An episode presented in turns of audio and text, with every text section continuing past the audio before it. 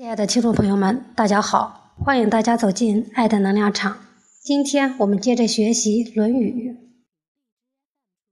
旧坟，子退朝曰：“伤人乎？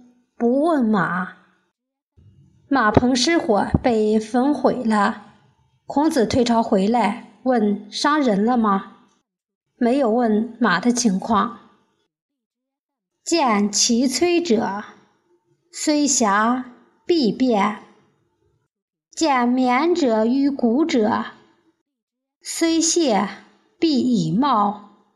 胸腹者视之，是腹板者，有盛传，必变色而作。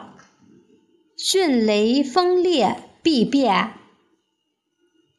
看见穿丧服的人，即使是亲近的人。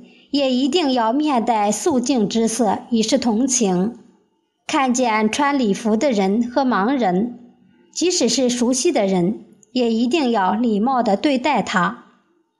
乘车时遇见穿孝衣的人，要行事礼；遇见背着国家图籍的人，也要行事礼。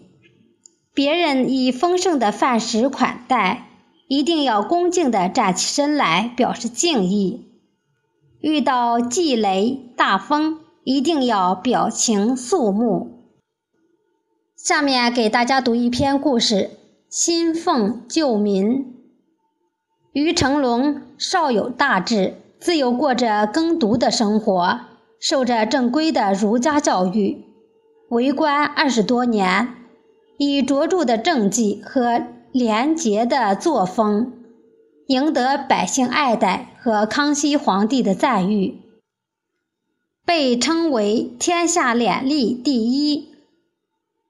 于成龙在湖北任职期间，遇到灾荒岁月，他以康代粮，把省下来的粮食用来救济灾民，因此百姓在歌谣中唱道。要得清廉分数足，为学愚公食康州。为了广行劝师，让富户们解囊，于成龙更是以身作则，甚至把自家仅剩下的一匹供骑乘的骡子也捐了出来。尽管于成龙随着官职的提升，生活环境也得到了很大的改善，但他仍保持着异于常人的艰苦生活和作风。伙食的标准是糙米、稀粥、青菜，因此当地民众亲切地称他为“鱼青菜”。今天关于《论语》的学习内容语音分享到这里就结束了，谢谢大家的收听，我们下次再见。